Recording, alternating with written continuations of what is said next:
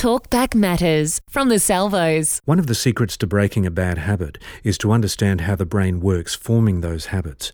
In his book Smart Change, Professor Art Markman talks about five pressure points that we need to understand and use to break a bad habit. So, then some of the keys to um, breaking stubborn habits. Right. So, we have these five pressure points and we need to use them. So, we have to start by making sure that we have framed our goals in the right way from the beginning.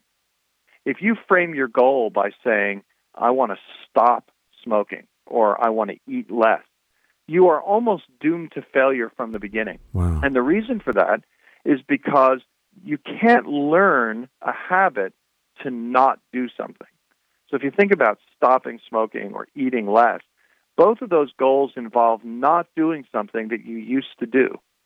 And you can't learn to not do something. So you have to begin by framing your goals in a positive way that involve behaviors you're going to perform because that's the only thing you're ultimately going to be able to learn uh, a habit for. And so instead of thinking about quitting smoking, you want to think about what behaviors you can you can perform instead of smoking.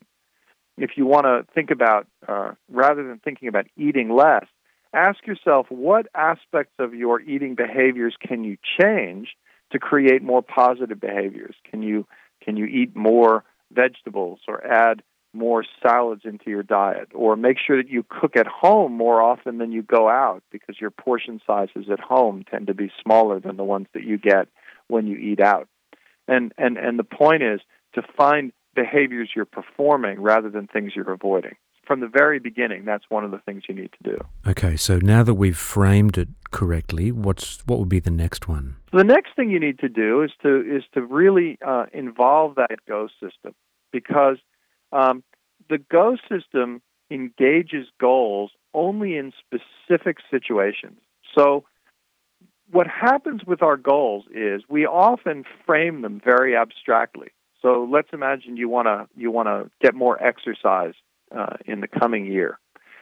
So you think, well, okay, I want to exercise. Well, if I just say I want to get in shape, or even I want to exercise, that's that's not an action that you can you can actually perform on a particular day. So you need to now make a plan, construct a very specific plan in which you are going to specify the actions you're going to perform in, in a way that will allow you to know when to do them. So rather than saying, I want to exercise, you now need to say, on Mondays and Thursdays, I'm going to get up early in the morning and go for a 30 minute walk. Right. Or, um, you know, on, on Tuesday at, at lunchtime, I'm going to go to the gym and lift weights. But it, notice that it has to be a specific plan and it has to refer to particular times of day that actually occur so that you know it's time to do them. And then you want to have this interplay in your go system between the, the abstract description of what you'd like to achieve, the, the sort of big, big picture, or what I call the contribution you want to make, and then link that big picture, that contribution, to specific actions that you can take on a, on a daily basis where the sum total of those actions leads up to the, the big goal that you'd like to achieve. Okay, so we've got that in place now. Um, what would be the next? Right. So once you've once you've developed this specific plan that engages the Go system, and this is hard work, by the way. One of the things that I do in it's in, hard work just thinking about it. exactly. And and so one of the things I do in the book is to say, look, it's all very well and good to read about this stuff, but you actually have to work at it. And so there's a journal that comes with the book, a journal that you can actually download um, off a website that I have as well. And um, and and the purpose of that journal is to actually to get you to do this work, to to think about how to frame the goals, to develop that plan. And then after you've developed the plan, the next thing you need to do is to make sure that you have set things up so that your stop system has as little work to do as possible. And one of the big things you want to do is to plan for the temptations that you're likely to experience in, in your life.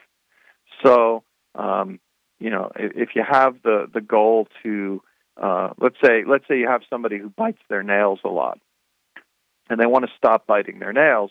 Well, part of the problem is going to be that every once in a while they're going to get this urge to bite their nails because they've probably been doing it for years.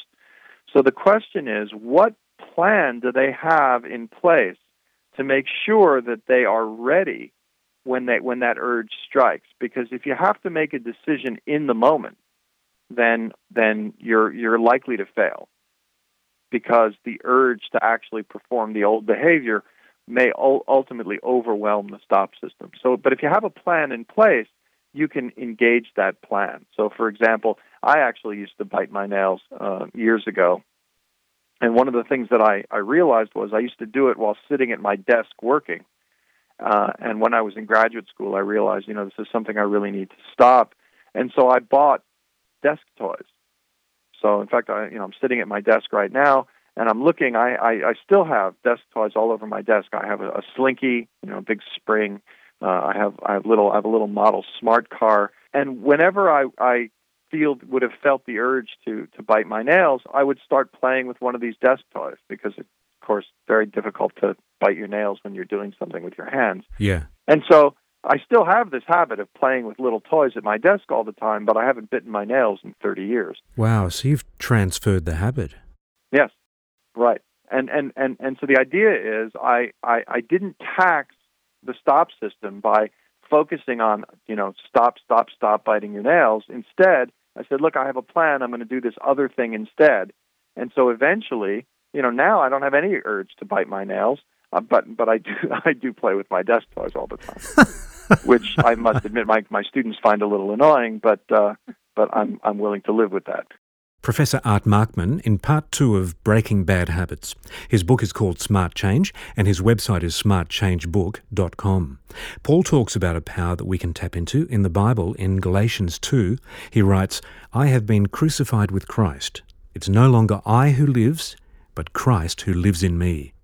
Light and Life from the Salvos.